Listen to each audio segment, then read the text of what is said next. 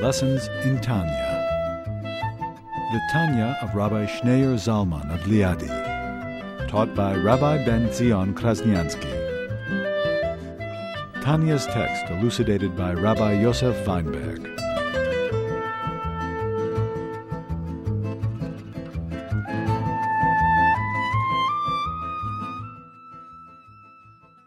There's another way, another path that leads to joy, genuine joy, because joy comes from within. We're not talking about frivolity. You know, let's party. That's just mindlessness. The American concept of joy is let's get blasted and let's become mindless and let's go at night to Las Vegas and that's that's not joy. Joy is something that comes from within when there's a genuine sense of inner joy, a sense of contentment, a sense of mission, a sense of purpose, a sense of a real genuine appetite for life, a real appreciation for life, a real appreciation for, for your situation, that, that's something inner. That's not something that's forced. All the money in the world can't buy that joy. That's why we're the most materialistically successful generation in history, and yet we're the most depressed. More people see psychologists today than any other time in history. And pills. What? And pills. And pills. Even children today are given pills. Joy is something that comes from within. All the money in the world can't buy joy. It's like the famous story with the king who was very depressed. And the best doctors, they called in the best doctors in the world to try to cure him, and nothing helped. They gave him Ritalin, they gave him everything, nothing helped. Finally, they said, there's only one thing that can help you. You wear the shirt of a happy person, of a genuinely happy person, you'll be cured. So he sends his, he sends his advisors all over the country to find that one person. They're looking high and low. In vain, they can't find a single person that's genuinely happy. This one is sad about this, and this one is depressed about that, and this one is kvetching about this, and everyone has everyone has issues. Finally, finally, the distant corner of the kingdom, they find one person genuinely happy. He's go happy, go lucky. He's, he's, smiling. He's just nice. He's loving, kind, good. Just a wholesome person. So they turn to him. He says, "You must help us. You don't understand. The king is dying. He's so depressed. The only thing that can save him is if he wears a shirt of a happy person. Please give us your shirt." he smiles and I would gladly give it to you. The problem is I don't own a shirt. and he was the happiest person in the kingdom. Nothing external can make you happy. A person thinks, oh, I'll have a million dollars, I'll be happy. Studies were done. People suddenly win a lottery ticket. It should happen to all of us. A few, a few months later, they revert back to themselves. They were grouchy and miserable before. As soon as the novelty wears off, they become just as grouchy, and miserable, and many times actually it destroys them. This, this extra bonanza they can't handle, this sudden gift and blessing that they can't handle, becomes actually a curse. So don't always envy the wealthy person who's the wealthiest person in the world, and you think to yourself, you know, it's not fair. Why do wicked people succeed in life? Look, this wicked person, this immoral person, look how successful he is. Don't judge a book by the cover. You know what's going on inside. Maybe his wife doesn't speak to him, his children don't speak to him. I mean, his life is miserable. The guy is dying inside. Who knows? Don't judge a book by its cover. Just because a person has the flash and the glamour and the money and the power and the fame, it doesn't mean anything. Look at look at the celebrities. Look at what dysfunctional lives most of them have. You know, three, four, five marriages until you lose count. I mean, just just can't get their act together. So don't never judge a book by its cover. That's not happiness.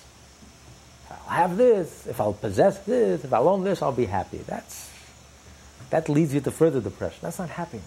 Happiness, we're talking about an inner joy, a genuine joy. The person is at peace with himself. The person doesn't need constant distractions to run away from himself 24 7. Constant distractions, constant entertainment, constant vacation from reality.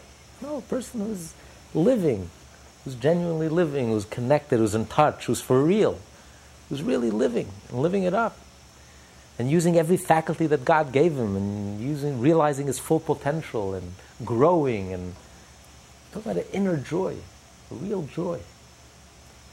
So, what's the path to real joy? So, Alter Rebbe now is going to give us another path to real joy, true joy. he says, especially there are times when a person feels you need a, your soul needs a little polishing, your soul needs a little gladness of heart. Maybe you're feeling a little down or you're exhausted. It happens to the best of us. You know, we're not machines. And even machines sometimes run down, you know. We're not machines. You know, there comes a time when you you're exhausted. And um, you know, it's part of life also. There, you have highs and you have lows. Everyone has ups and downs. You know, there's no one who doesn't have a down. There's no one who's always on an up. Everyone has their ups and downs. And and the down also serves a purpose. Just like for the same reason God crea- created us, we have to sleep every day. Why do we have to sleep every day? Every day we have to, it's such a waste of time, such a waste of potential, of energy. Every single day you have to sleep. But it's really the greatest gift because then you wake up in the morning and it's a brand new day. It's fresh, it's brand new. Imagine you can experience, every day you can experience a new day. That's such a gift that God gave us that every single day you can experience life with a freshness, a renewed vigor. You're rejuvenated, pun intended, and you can start on fresh They start all over again. The novelty, the idea of imagine if life was just one long continuation, one long day that lasted 120 years. You wouldn't have that freshness. Every day it's a brand new day. You wipe your clean your slate clean, and now you start a new day, re- reinvigorated because uh, you grow tired and you grow exhausted. And you slack off, but then you rediscover with a, with a freshness. You rediscover it with a vengeance. It has a, a, an intensity to it. It has a, a pleasure, renewed pleasure to it. It's like you're starting all over again, much deeper, much higher. So it's part of life. But there, when the person feels that you're down, the person feels that you're exhausted, how do you rekindle? How do you rediscover that freshness, the joie de vivre, that joy of life, that pleasure? What's the key? What's the key? And that's the Alter Rebbe. He's now going to explain in this chapter. He's going to give us a very powerful path for a person to arouse the joy, their inner joy. In chapter 31, the Alter Rebbe discussed various means of arousing joy to counteract the sadness brought on by contemplation of one's spiritual failings. Chapter 33 resumes this discussion.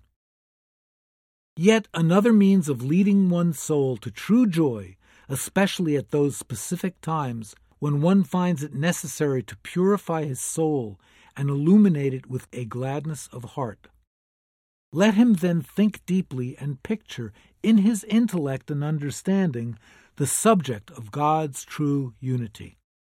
True unity means not only that there is but one God, one Creator, but that furthermore, God is the only existing being. Nothing truly exists outside of Him, as will be explained further. He says you have to picture. It's not enough to know, to understand. It's the picture, to really form a picture in your mind, the idea of the unity of God. Not, not that there, God exists. God exists means nothing. So what? I exist and God exists. God exists in heaven or God exists. What does that have to do with me? How does God existence challenge me? When you say God is one, it's not that God exists, but there is nothing else but God. That means God's existence affects me. Because if God exists, then there's no ego, there's no I. All there is is God. Now that's, that's hitting home. That's, that affects me personally. I mean, God exists. So it therefore, God has to change my whole perspective of reality, of my view of reality. Because we're looking at reality, we are seeing reality, our whole perspective of reality has to dramatically change. Because although it's counterintuitive, but the way we're looking at reality is completely wrong. We have to totally shift our whole point of view, our whole perspective. If you know in art, you know, you have these pictures where you can look at it one way and then you see it a different way. It's like uh, it can look like a vase. A famous picture looks like a vase, and then it looks like the, the profile of two faces. Depends how you look at it. You know, it's it's training yourself to look at reality completely differently. For example, most of us, And that's why most of us are wearing glasses, because we're, we are seeing entirely wrong. That's not the natural way to see. The way we're all seeing is not the natural way to see. Children see naturally. That's why children, when we were children, we didn't need glasses. Because we, have totally distorted the natural way of seeing. And there are thousands of people who have restored their vision and eyesight and able to see 2020 and not even better because they've retrained themselves to see reality the way we, we all saw as children without no laser surgery and no exercises, just, just to see naturally. Which is, when you look at a page, for example, our, percep- our perception is that what are the letters? The letters are the, is the ink, right? You look at the page, it's the ink. It's the ink on a white background. The page is white, and to make a letter, you write with ink, and that creates the letter. But there's another perspective. Imagine if the whole page was black. And instead of writing the letter, you actually painted the white spaces all around it, inside and around. Which is what you do when, when you chisel, when you, when you sculpture, you remove. It's what you remove that creates the shape. So in this case, it would be by removing the black, by painting the white space, the white, that would create the letter. So instead of seeing the black, you actually you look at the white, you look at the space. It's a whole different way of looking at it. It's like that famous vase. If you look at it conventionally, you see a vase. But when you look at it the other way around, suddenly you see a profile. It's a whole different picture. you know, when you get it, like one split second, suddenly you see a whole different picture. The same reality, a whole different picture. I see something else entirely. It just depends on your perspective. So when you really picture the unity of God, it has to dramatically change your whole perspective of reality. Instead of us looking, we are like we are like straitjacketed. We we see it from a very conventional point of view. We see nature, we see the world, and God. What God? When God? God is like God is in heaven. God is a reality that's out there, up there. But when you really picture very deeply and you really contemplate the idea of the unity of God, it flips your whole perspective of reality. God is reality. There is no other reality. All of reality is merely a shadow of God, a reflection of God, the tiniest reflection of the tiniest glimmer and ray of God. That's all reality is. It's, it's, it's, like in the video, when you watch a video, a screen, right? You're seeing shadows, it's the light playing, playing on the picture, and therefore the shadows appear, the picture. But it's just a shadow of the light. That's not reality. All it is is just a play. Everything in this world is merely like a, a reflection of Hashem. That's all it is. There's nothing else. So when that flips in your mind, when you realize it's counterintuitive, but when, when something flips in your mind, you really get it and you really can picture it and you realize that Hashem is within us. Hashem is uh, everything is Hashem. There's nothing but Hashem. It's a whole different perspective of reality. Instead of us being this is natural, this is reality, this is solid, and Hashem, what is God? God is abstraction. God is some crystal energy. God is some otherworldly energy it flips in your mind and you realize Hashem is the very fabric of everything. Everything is Hashem. There's nothing but Hashem. We are just the shadow of Hashem, a reflection of Hashem, the ray of a glimmer of, of Hashem's infinite light. That's all we are. There's nothing else. Suddenly Hashem becomes a reality. Hashem becomes your reality. Hashem is your substance. Hashem is the substance of everything that exists around you. Suddenly it's a whole different world. You see the world differently. You see yourself differently. You see the divine everywhere. You find the divine in everything. You see the divine in the cup of water that you drink. That's why a Jew makes a blessing when you drink a cup of water. On a Wednesday afternoon, I'm taking a cup of water. I'm thirsty. It's the most natural thing in the world. The Jew says, No. This cup of water, I see the divine in it. There's a divine spark. It's that divine spark that's giving me energy. I see the soul. I see the divine spark in everything. My table is an altar. Everything I do, I see the divine. God is with me. I open my eyes. I see divine providence every step of the way. Because everything in the world is nothing other than, than the, the divine. So suddenly it changes your whole perspective. And this is the this is really the whole theme of prayer, why it's so important for us to pray. And first thing in the morning, and why we spend so much time praying.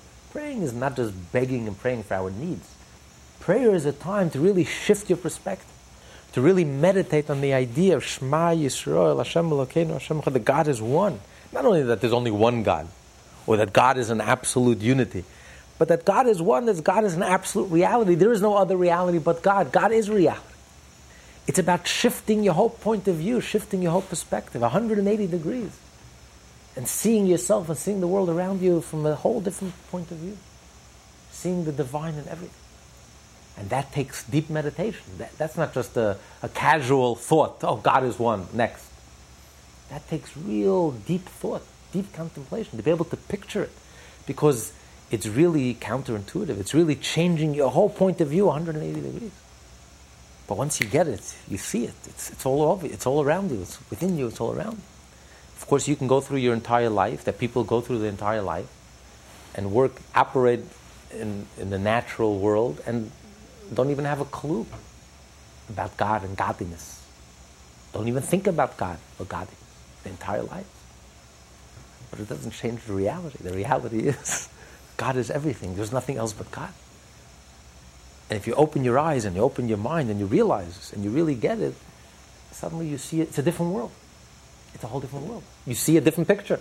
You're looking at the same thing. This one sees a vase and you see the, you see the profile. You don't see the vase. You see something else entirely because your whole perspective changes. God is interwoven into, into the very fabric of our being, into everything. God is. We're just a reflection, we're just a, a shadow, reflection of God's infinite self. Beautiful story. There's a, uh, a Lubavitch Chassid.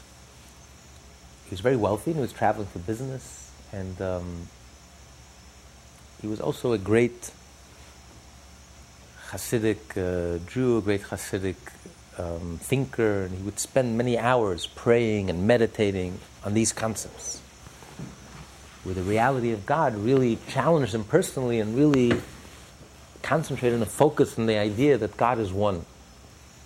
And once in his travels, he came to the inn, and was, he was very tired, he was exhausted. He was so exhausted, they asked him if he wants to eat. He said, I'm too tired, I'm just going to bed. So before he went to bed, you know, we say the Shema before, and we read a whole section. So he went to the sink to wash his hands before he was going to read the Shema, and he, he, he grabbed onto the towel to wipe his hands. This was at night. He came the next morning, they found him in that position, holding the towel. He says when he started saying the Shema, he said Hashem Echad, he started meditating on the meaning of Hashem Echad. And he got so lost in thought that exhausted as he was, he forgot all about his exhaustion, forgot all about himself. And he spent all night thinking about the concept of Hashem Echad, that God is one. Because it's not just thinking God is one. It's really picturing it. It's really understanding it and how it totally revolutionizes how you see everything and how you see yourself and you see the world around you. It changes everything. And it's very challenging. It's personally challenging and it's very it's personally stimulating. It's actually very exciting, as he's going to say here. That's what brings you real joy when you realize the truth, the reality. When you realize that this world is is just a facade. It's not what it appears to be, and the reality is something else entirely, and it's the exact opposite of what it appears to be. And you suddenly see the truth, and you see the reality of Hashem within you and all around you, and you see the divine and everything. It, it's, it's very exciting. It's very rewarding. It's enriching, and it changes your whole life for the better. So that's what I mean. That God is a personal challenge. When you say God is one, it has to challenge you. That's why a Jew says Shema Yisrael twice, once in the morning and once at night. God's reality has to challenge you, has to change you, has to transform you, has to move you, inspire you. If it doesn't move, inspire you, it doesn't change you, then, then it's just an irrelevant abstraction. God is one. I believe in God. It means nothing. It means absolutely nothing. As the great Hasidic master of Levi Yitzchak Berditchev, who did not grow up a Hasid, don't forget that whole generation, the early generation of Hasidim, they didn't grow up Hasidim. So he ran off and he ran to Rabbi Dov Ber, the Maggid of Mezritch, the second leader of the Hasidic movement. And uh, the ear of the Baal Shem Tov, when he came home, his father said, Tell me, why did you run away? What did you learn in Mezritch that I didn't teach you? He says, I learned in Mezritch, I learned that there's a God in this world. He says, Really? For that you ran off to Mezritch? He calls in the maid. Sarka, Sarah, tell me, is there a God in this world? She says, Of course. So the father says, You see, even the maid knows that there's a God in this world. For that, you have to run off. So Rabbi Yitzchak smiles and says, She says it, but I know it. It's a different thing. Saying it and knowing it is different. Saying it is saying it. Of course, every Jew believes that God is one. But it means nothing. It's completely irrelevant. Absolutely irrelevant to your life. Doesn't change you, doesn't affect you, doesn't move you, doesn't inspire you. But knowing it is when it becomes, when it enriches you, when it transforms you, and it moves you, and it changes you. When your whole perspective changes. The whole perspective of reality, the whole perspective of yourself, of the world, changes as a result of this. That's why he says you have to deepen, you have to think very deeply, and you have to picture. It has to become a picture in your mind, a vivid picture that moves you and stimulates you. The idea that there's no other reality but God, the absolute reality of God, and that we are all unified within the absolute unity of God. That's the ultimate Jewish faith. Hashem Echad. That we are all unified within the absolute unity of God. Okay, continue. Let him consider how he permeates all worlds, both upper and lower. Just as the soul pervades the body, thereby animating it, so does God permeate all the worlds. This indwelling refers to the divine life force, which adapts itself to each individual creation's capacity to receive it. And for this reason, the Alter Rebbe distinguishes here between the upper worlds and lower worlds. In the upper, more spiritual worlds, the revelation of this life force is greater, since their capacity is greater. Just like the body and the soul. The Talmud said, just like the soul fills the body, animates the body, so too God animates the world. So just like the body and the soul, every organ in the body has its own unique soul energy. The brain has unique soul energy to comprehend. The heart has unique soul energy to feel emotions. Every organ has its unique soul energy that's perfectly matched to that soul energy. The eye, the ability to see, which is perfectly matched. The eye, the complexity of the eye, perfectly matches the soul's ability to see. So, in that sense, God is creating and sustaining and animating every individual creature. There's so many, so many numerous creatures, and every creature has its own unique characteristic, its own unique energy, its own unique ability.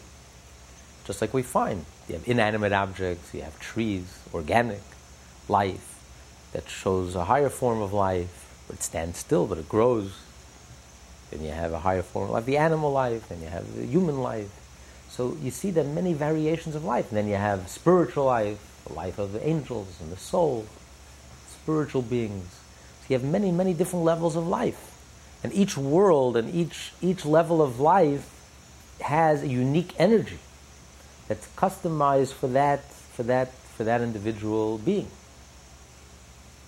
So this is the way God's words and letters defines and shapes the unique energy that each individual creature has. And each specific created being has its own unique energy, its own unique channel of energy. The divine energy is channeled through the words and letters in a very unique form. God creates the world through the ten sfirot, so there, there is there's the attribute of love, of kindness, which is the source of, of light, of water, and the attribute of strength, which is the source of fire, different attributes. So each attribute creates something very specific, something that differentiates one from the other. They're opposites kindness, strength. So this is the way Hashem contracts himself, concentrates himself in a very specific way to give a specific energy to each individual being. So that's the analogy. Just like the soul animates the body, and each organ in the body has its own unique energy, so too God fills all the worlds.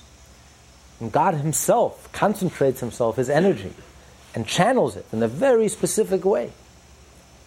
By mixing the different letters, each, each object has its own unique name, which is each letter in the Hebrew alphabet is like uh, is like mixing different chemicals, different mixings. You get, you end up with a different result. So by the different mixtures of the letters, and which channels the shape of the energy, Hashem creates all the differentiated beings that exist. And that's why there's a difference between the higher worlds and the lower worlds, just like within the person. You can't compare the energy that's in the brain, the energy that's in the heart, the energy that's in the gut, the energy that's in the legs, the arms. Everyone has unique energy. You dance with your legs, you walk with your legs, but you feel with your heart. You, th- you know, you understand, you comprehend with your brain. Every, every organ has, and the higher the organ, you have a higher, higher form of energy, a higher manifestation of the soul. So that's the idea that God fills all the worlds. He permeates all the worlds. He is the life of all the worlds. Because it's His concentrated energy that's actually creating, making, creating all these differentiations is because God is creating the world through His words and letters, which channel the energy in a unique way that creates the very personality and characteristic traits of every individual created being. So it's really God Himself is filling all the worlds. It's God Himself, but it's the way God Himself is filling all the worlds and creating all the worlds in a very limited way, in a very specific way. That's one level. That's the lowest level. Because on this level, just like with the human body, the soul animating the body, you can't say that the in relation to the soul the body doesn't exist. In relation to the soul the body exists. The body is a vessel to receive to receive the soul. So yes the body is nothing without the soul. Without the soul the body is a corpse and ultimately very quickly disintegrates. So of course the body is completely nullified to the soul. The body doesn't lift a pinky without the soul. Without the soul the body is just a corpse. Any movement in the body is really the soul moving the body becomes just an expression of the soul. It becomes united with the soul. It's completely nullified before the soul. Nothing happens without the soul, but nevertheless, you can't say that the body is nothing. The body is something. It's a vehicle. It's a vessel. It has meaning. The body has meaning. The fact that it can receive the soul and it can absorb the soul and it can receive the energy of the soul and it comes alive as a result. A, you can't say the body is nothing. The body has some meaning in relationship to the soul. And the fact that the soul is specifically animating this organ of the body means that, that even from the soul's point of view, the body has a tremendous meaning. The fact that the body is able to receive and absorb the energy of the soul. So, yes, God fills all the worlds. And nothing happens in this world without God. No one lifts a pinky, as the Talmud says, in this world without, unless it was decreed in heaven. Nothing happens in this world without God. This myth of a self made man is nothing other than a myth. There's nothing in this world that's self made. Everything that happens in this world, the person doesn't lift a pinky unless it was decreed by heaven. Because it's really the soul that's, that's animating everything. Without the soul, the body is nothing. So the truth is, the body is completely nullified before the soul. The only area in our life which we are self made, the only area in our life which we genuinely have freedom of choice is in when it comes to moral things, moral issues. To do the right thing and not to do the right thing. That's the only area in our life which we have freedom of choice. Every other area in our life, it's delusional. Those who think that they're self made men, it's completely delusional. There's nothing self made about us. Everything we do, we don't even lift a pinky unless Hashem decrees. A person doesn't own a penny more than was decreed in heaven. All the effort in the world will not, cannot force, cannot bring a person to earn one cent more than it was decreed in heaven. And many people lie, cheat, and steal and get some note. And those who lie, cheat, and steal, and they do get, get ahead, if they wouldn't have lied, cheated, and steal, they would have gotten ahead, but in the kosher way, in the healthy way. And they would have used their money in a very wholesome way. And the money would have enhanced their lives. But the person doesn't earn a penny more than is decreed in heaven because God fills all the world. God is like a body, a soul to the body. Without the soul, nothing happens. The body is a corpse. God is not only did God does God create the world, but God runs this world. It's God's world. He's completely in charge of this world. Nothing in this world happens without God. You don't even lift a pinky without God. And it's just habri and complete delusion that a person thinks that mechanically is in charge and he's controlling and he's a mover and he's a shaker and he's forcing things. You can't force anything. If it's not bashert, if it's not meant to be, it just won't happen. What if you're doing something immoral? God is not forcing that to happen. He's giving you the choice. He's giving you the choice, and He's allowing that. Obviously, He's allowing because He's giving you the freedom of choice, so He's allowing you. He's allowing it to happen. He's giving you the freedom of choice. He's allowing you to. Yes, ultimately, yes. He's, give, he's giving us that choice. He's giving us that ability.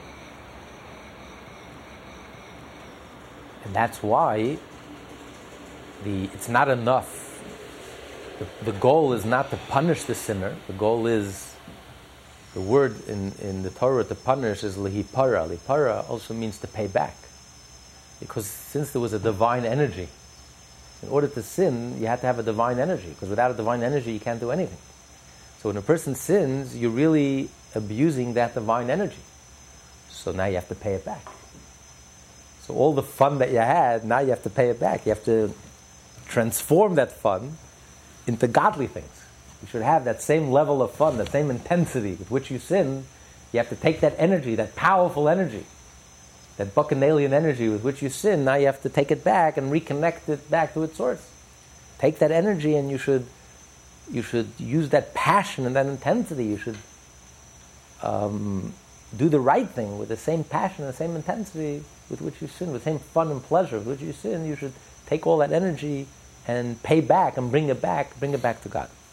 So that's the analogy of a malikalam, that God fills all the worlds, and God is in charge of the world, and God runs the world, and every detail, every aspect of this world comes directly from God. And the, the, it's only God Himself concentrating Himself in a very specific way and channeling His own energy in a specific way that actually creates your individuality and your personality and your character and your unique individualistic uh, traits, your characteristic traits. So the truth is, God fills all the world. Everything is God.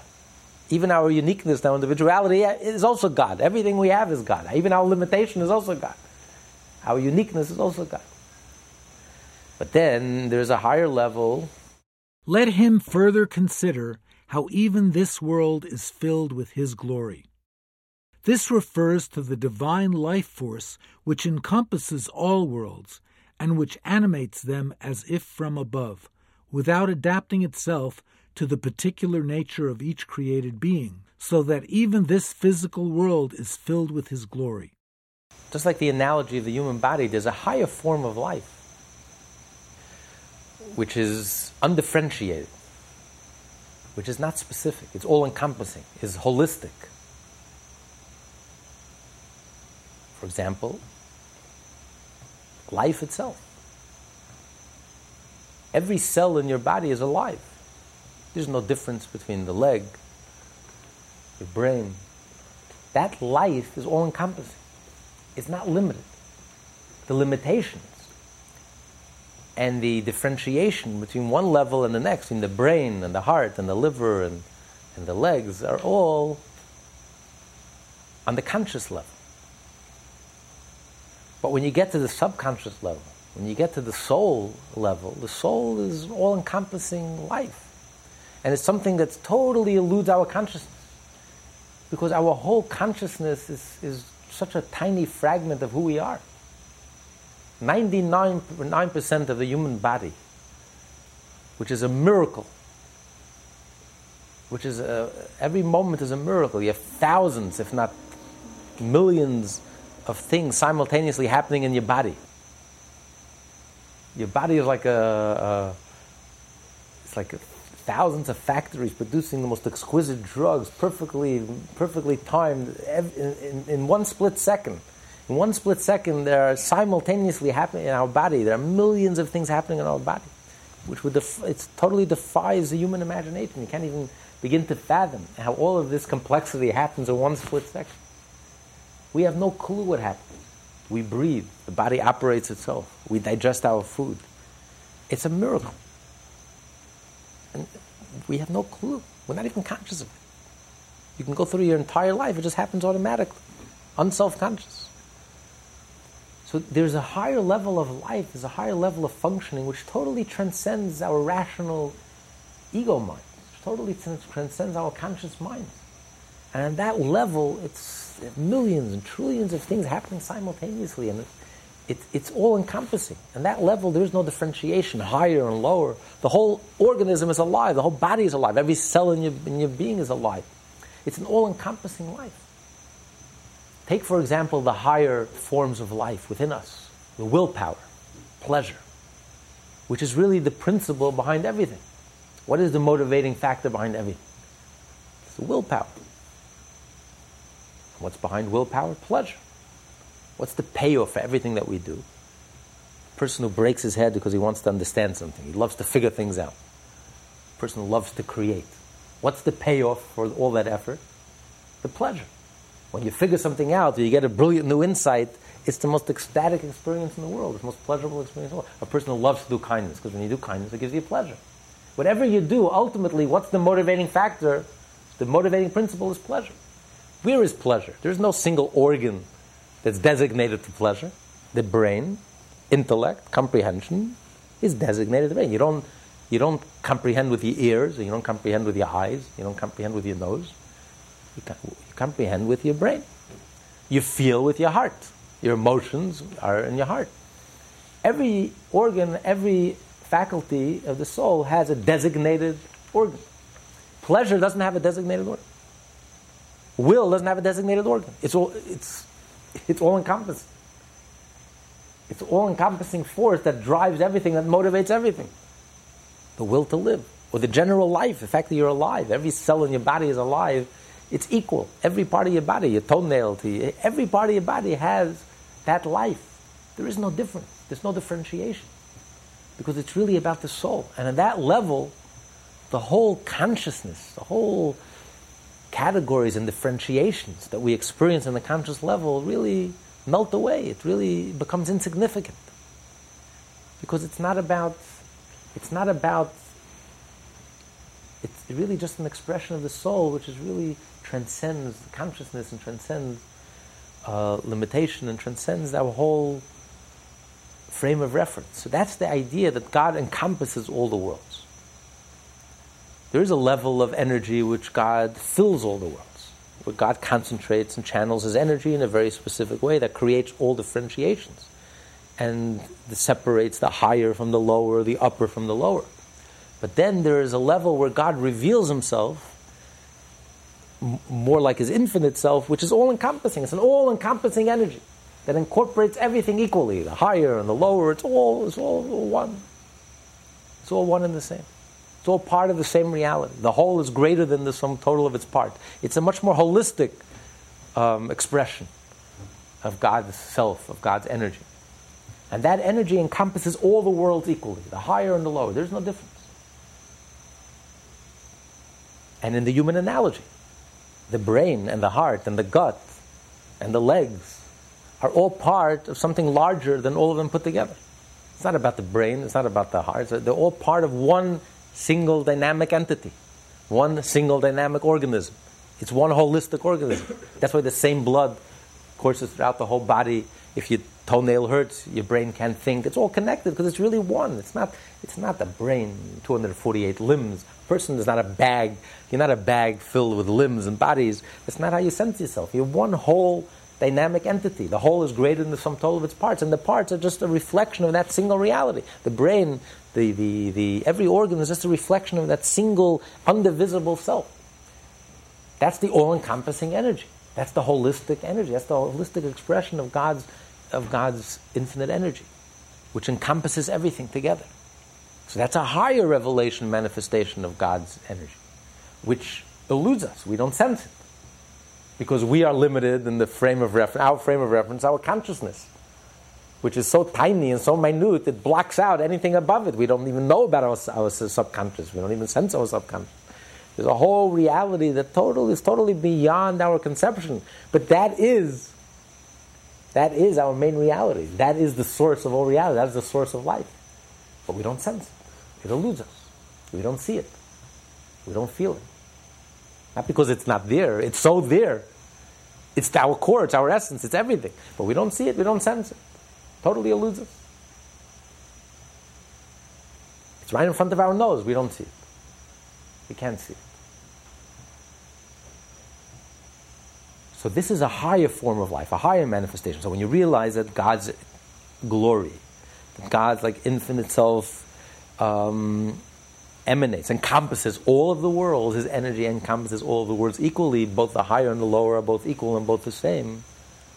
the world becomes even more insignificant in relationship to God. Even on the first level, where the world is like a body to the soul, the body is completely nullified to the soul. It's about the soul, it's not about the body. So the world is not that significant.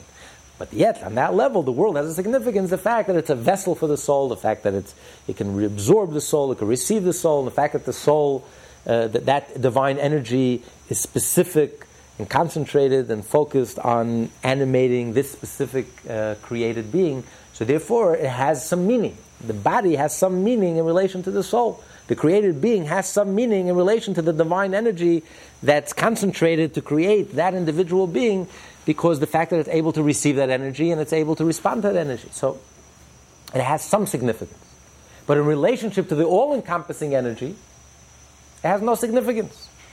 To look at the world as, a, as, as, a, as an independent entity, to look at the world as anything, it has no significance. The only significance is the whole. You don't even, you don't even notice the parts. The whole is greater than some total of its parts. The parts lose any meaning. The parts lose any significance. It's like a drop in the ocean. The drop in the ocean only becomes significant if you remove it from the ocean. You remove it from the ocean, you take it to the laboratory, yeah, it becomes significant. There's the top of the drop and there's the bottom of the drop. How thick is the drop and the properties of the drop and what is the drop and not the drop.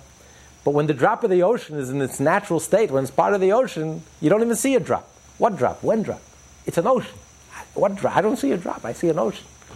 There is no drop. It loses any meaning. It loses any significance. So when you look at the bigger picture, when you look at the all-encompassing life, all-encompassing life force, the whole universe that we know it, the physical and spiritual universe, heaven and earth, with angels and spiritual beings, higher levels of consciousness and music and art and the sublime, the whole world, the whole tumult, the whole bureaucracy of creation, completely loses its significance. You don't even notice it. What world? What world? What are you talking about?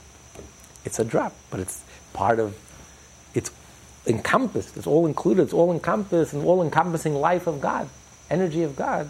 I don't, I, there is no drop, there's nothing. It completely loses any significance. But then we go even deeper than that. And how everything is of no reality whatever in his presence. He is one alone in the upper and lower realms just as he was alone prior to the six days of creation, when nothing existed apart from God.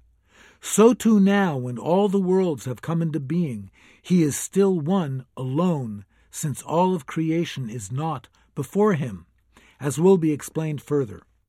Even in the very place where this world, the heaven, the earth, and all their host, was created, he alone then filled this space.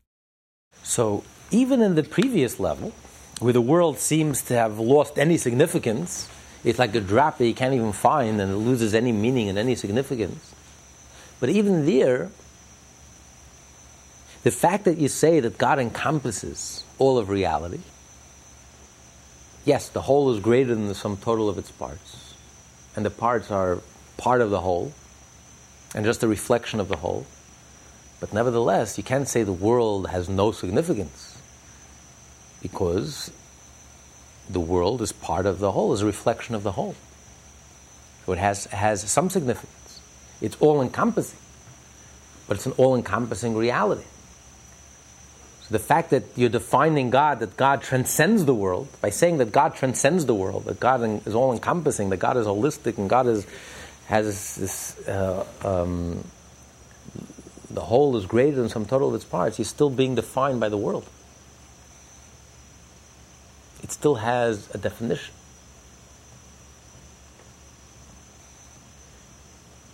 So by saying that God is greater, that God is infinite, and God is not finite, and God is greater than and, and transcends our whole frame of reference, and that there are so many levels beyond the, our conscious level, and that there's a level where where everything is just part of one whole and everything is just a reflection of that one whole, you're still defined.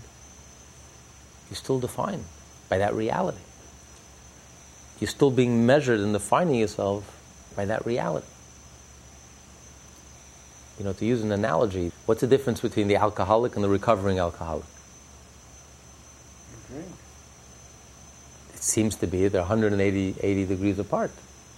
This one can't stop drinking, and this one won't, won't even drink a drop. But the truth is that they're really one and the same. They're really two sides of the same coin. Because both of them, both of their lives are defined by alcohol. One by embracing it, and one by rejecting it. But they can't escape alcohol. One is running to, to AA meetings all their life because they have to constantly reject the alcohol, and one has, one has completely surrendered to the alcohol. But they're both defined by it. They can't really escape. They're both defined. So externally, they look like diametrically opposed, but the truth is, at the core level, they're really two sides of the same coin. So too, finite and infinite appear to be exact opposites, but the truth is, it's really two sides of the same coin. At the core and at the essence, they both share the same. Because by saying that you that God transcends reality and that God transcends our frame of reference and our consciousness and our differentiated world, that alone is a definition. It means that God is still defined by the world. That energy is still defined by the world. The, the fact that it transcends the world means it's still defined by it, but it's completely uh, transcends it. So the world has some significance. When you say eternal, that means that time still has some significance. It's eternal. Any definition, any definition, definition is limited. If you already speak, you already, if you already speak about God, the moment you open your mouth, it's already not God. Because whatever you're going to say, you're going to try to define God, to describe God, or to say that you can't describe God. Either way, you're lost. Either way, you're already distorted. Either one is not God. To say you can describe God is not God. To say that you can't describe God is also not God.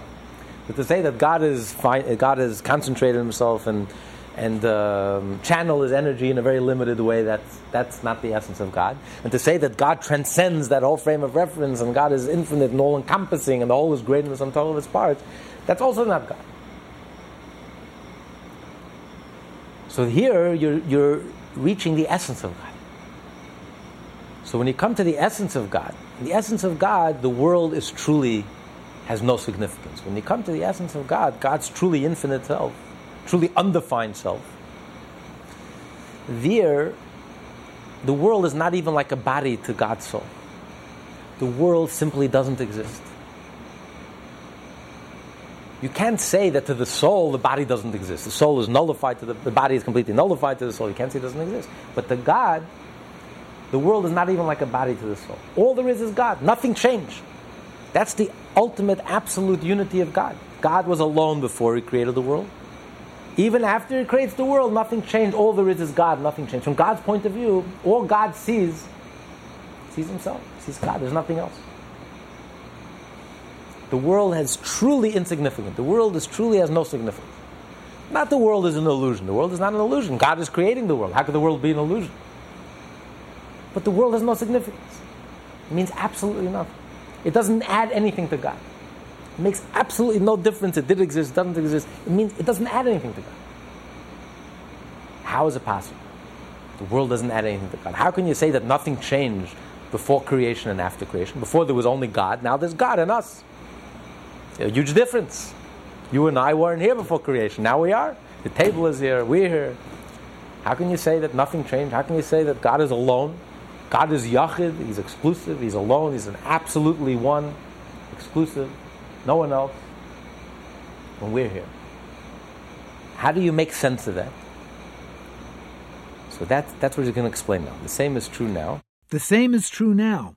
He is one alone without any change whatever, for in relation to him, the very existence of all created beings is utterly nullified, so that from his perspective, as it were, everything remains just as it was prior to creation he's going to give the analogy of human speech. Just like human speech. When do the words and letters emerge? As we learned earlier in chapter 21. When do the words, eh, chapter 20, 21, when do the words and letters emerge? When you start thinking about it. Or when you go to the source of speech, the pure desire, the love, or the intellect. There are no words. a person doesn't love in French or in English, or in Russian or in Hebrew. And when you comprehend something, the raw comprehension transcends language and culture altogether. There are no words there. It's pure. Words don't add anything. Words don't mean anything there. Doesn't mean anything. The, to the raw intellect, to the raw emotion, words, words, completely insignificant. Words don't add a thing. It doesn't matter. It's only when you start thinking about it. How am I going to communicate this? I have to put it into words. So now you have to convey your emotion. You have to convey your raw emotion. You have to convey your raw intellect into words, into language. So now you come up with words. And where are these words coming from? They're coming from you. These words are your words. They're coming from you. But these words don't mean anything to you. Don't add anything to your to the source, to your soul, to your emotional ability in your soul, and to your intellectual capacity of your soul. Words are completely insignificant. The words don't exist there. They're in a state of non-existence. They're there. Obviously, they emanate from you. They come from you. You have an idea and you put it into words. You have an emotion and you put it into words. You find words to describe and to convey the emotion, to communicate the emotion. You find words to convey the idea and to communicate the idea. So the words were there. But the words are there, but they're not there. They're there, but they're in a state of non being and non existence because it, all there is is the source. It means nothing. And to the source, words don't add anything. It makes absolutely no difference. Words are to communicate to outsiders. When you start thinking about it, that's when words form. Where were those words before? You didn't even notice yourself that you had words. The words are there, you don't even notice it because it doesn't mean anything. All there is is the source. So that's the analogy. That God creates the world with his speech, with his words and letters. That the world inherently, in its source, which is in the divine energy, within God, the words are in a state of non being and non existence. So the world really, from God's point of view, is, is completely insignificant. It doesn't add anything. It's not like before there's God, and now there's God, and there's words, and there's letters. It's like saying there's a soul, now there's a soul and words and letters. It doesn't, it doesn't add anything, it doesn't mean anything. The words came from the soul, and it doesn't add anything to this. So it's there, but it doesn't add anything, it doesn't mean anything. So the world comes from God's words and letters. They come from within God. God's creative ability come from within God, and but they don't add anything. They don't mean anything. So nothing changed. God was alone before He created the world. Even after He spoke and He brings the world into existence, we're still within the source, and within the source there are no words, there are no letters. So the world is in a state of non-being. To us, the world appears to be very solid very real. We feel very egotistical, very independent, split off, disconnected.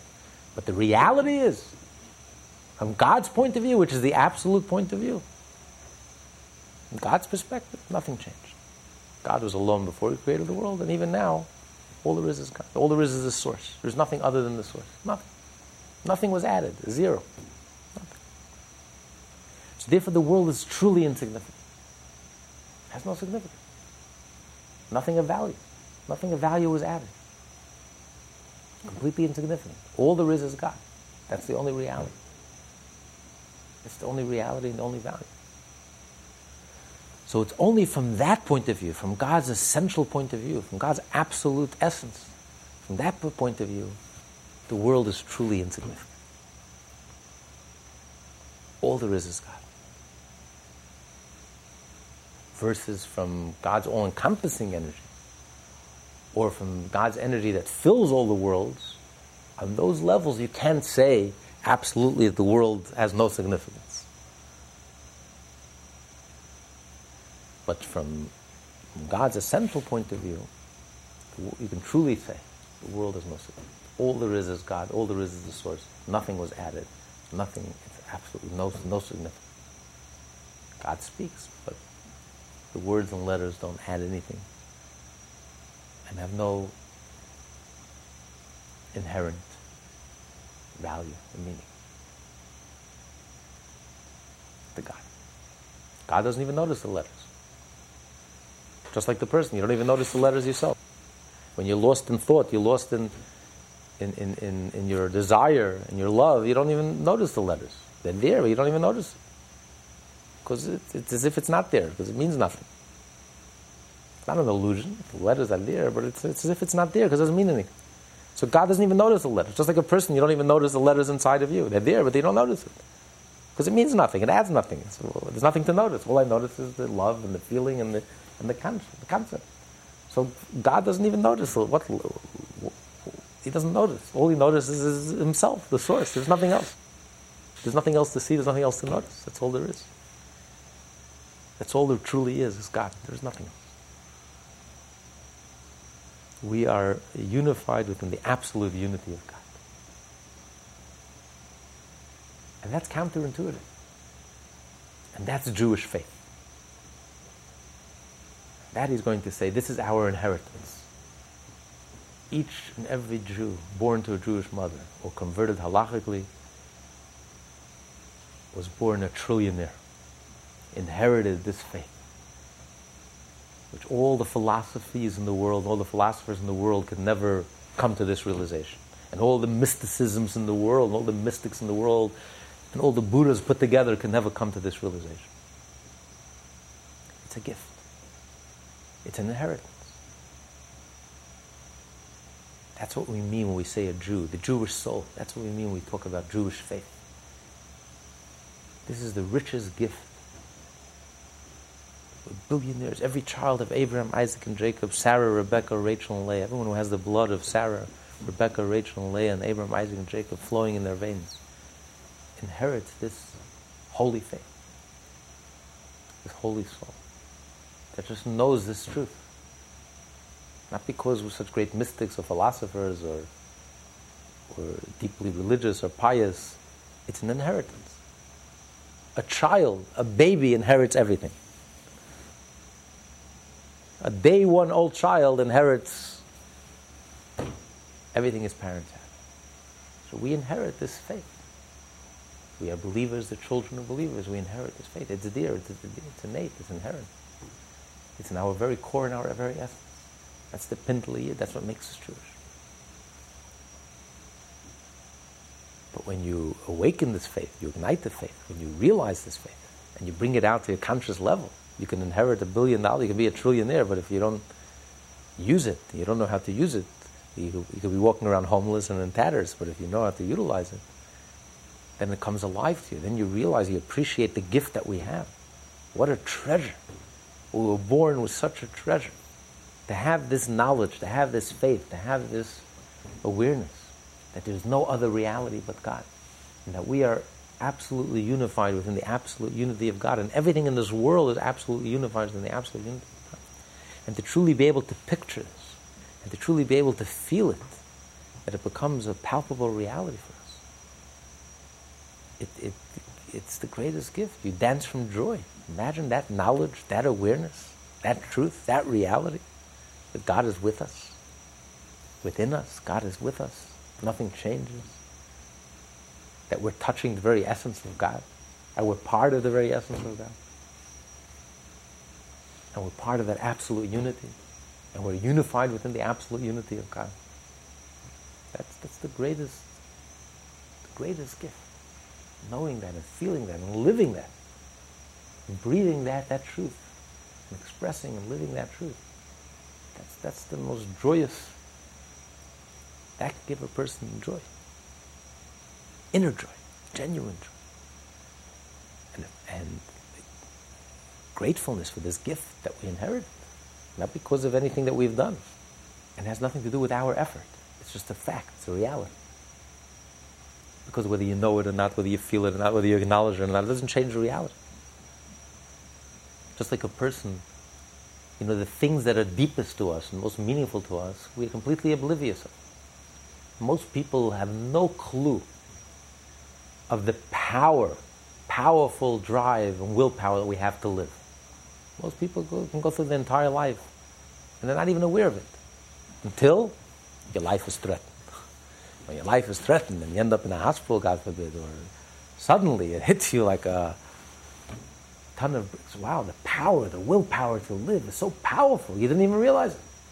Here you went living your whole life, neglecting your health and you know, not eating right and, and, and really destroying yourself, going contrary to the most deepest desire that you have inside of you to live healthy.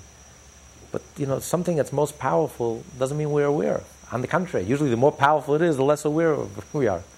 We're aware of superficial things. So God is reality. There is no other reality but God. It's the absolute truth, it's the absolute reality, and we are absolutely unified within that reality. And yet we, we're completely oblivious of God, what, God, when, who, what, when, where. That doesn't make it less true. On the contrary, because it's so true and it's so real, we don't see it, we don't notice it. So imagine the pleasure, imagine the joy when suddenly you're able to shift your point of view and you're able to see it. And you're able to truly picture it and you're able to really appreciate the unity of God, that God fills all the worlds and God encompasses all the worlds. And how, how the essence of to the essence of God, the whole world is completely significant. We are, we are absorbed within the absolute unity of God. We're still unified within the source. We're part of that absolute unity. And we are in a state of non being and non existence. All there is is the source. That's our true being. That's who we are.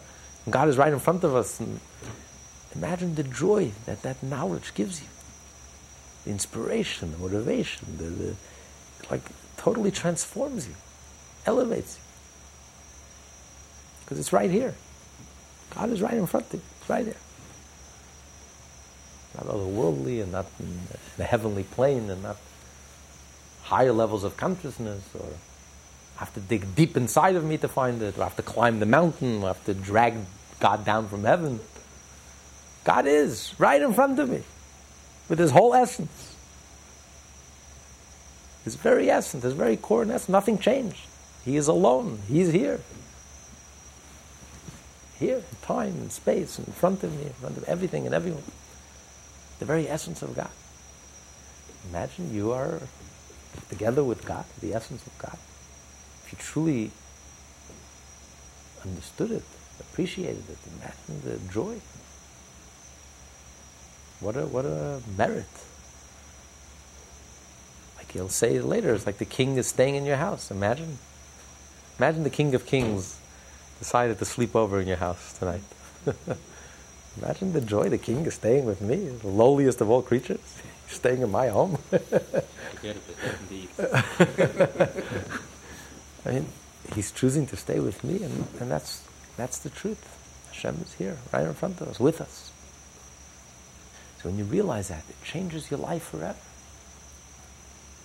And therefore, life becomes joyful.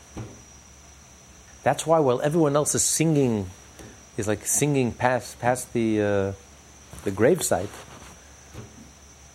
you know, degrading this world we're born in sin and, and the ultimate purpose is the afterlife and this world is just a, uh, we're just passing through and this world is miserable and it's going to heaven. The Jew looks at this world, the Jew says, This is where the essence of God is found. This is where God's dwelling place is. This is where you can come face to face with the essence of God, only in this world. This is the most joyful of all the ones. The Jew is the most joyful, the most joyful people on the face of the world. Most hopeful, optimistic. Because, and we look at this world as the most sacred of all. We look at this world as the most precious. This is where you can meet God face to face. Only here. Not in the heavens, not in the heavens of heavens, but only in this world.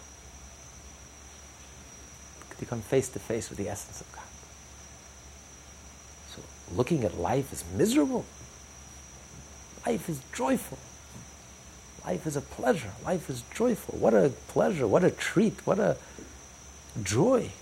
Every day should be you should engage that day with tremendous joy. What an opportunity. God is right here with me. What, I don't need anything else. What I need? Heaven. Heaven of heavens when I have God. Who cares about heaven? Who cares about heaven of heavens when you have the essence of God with you right here? Now. Here and now. You don't have to climb any mountains. You don't have to drag God down from heaven. The essence of God is right here with you. Here and now. This immediate, right here. Therefore, you, you approach life with tremendous joy. To be continued.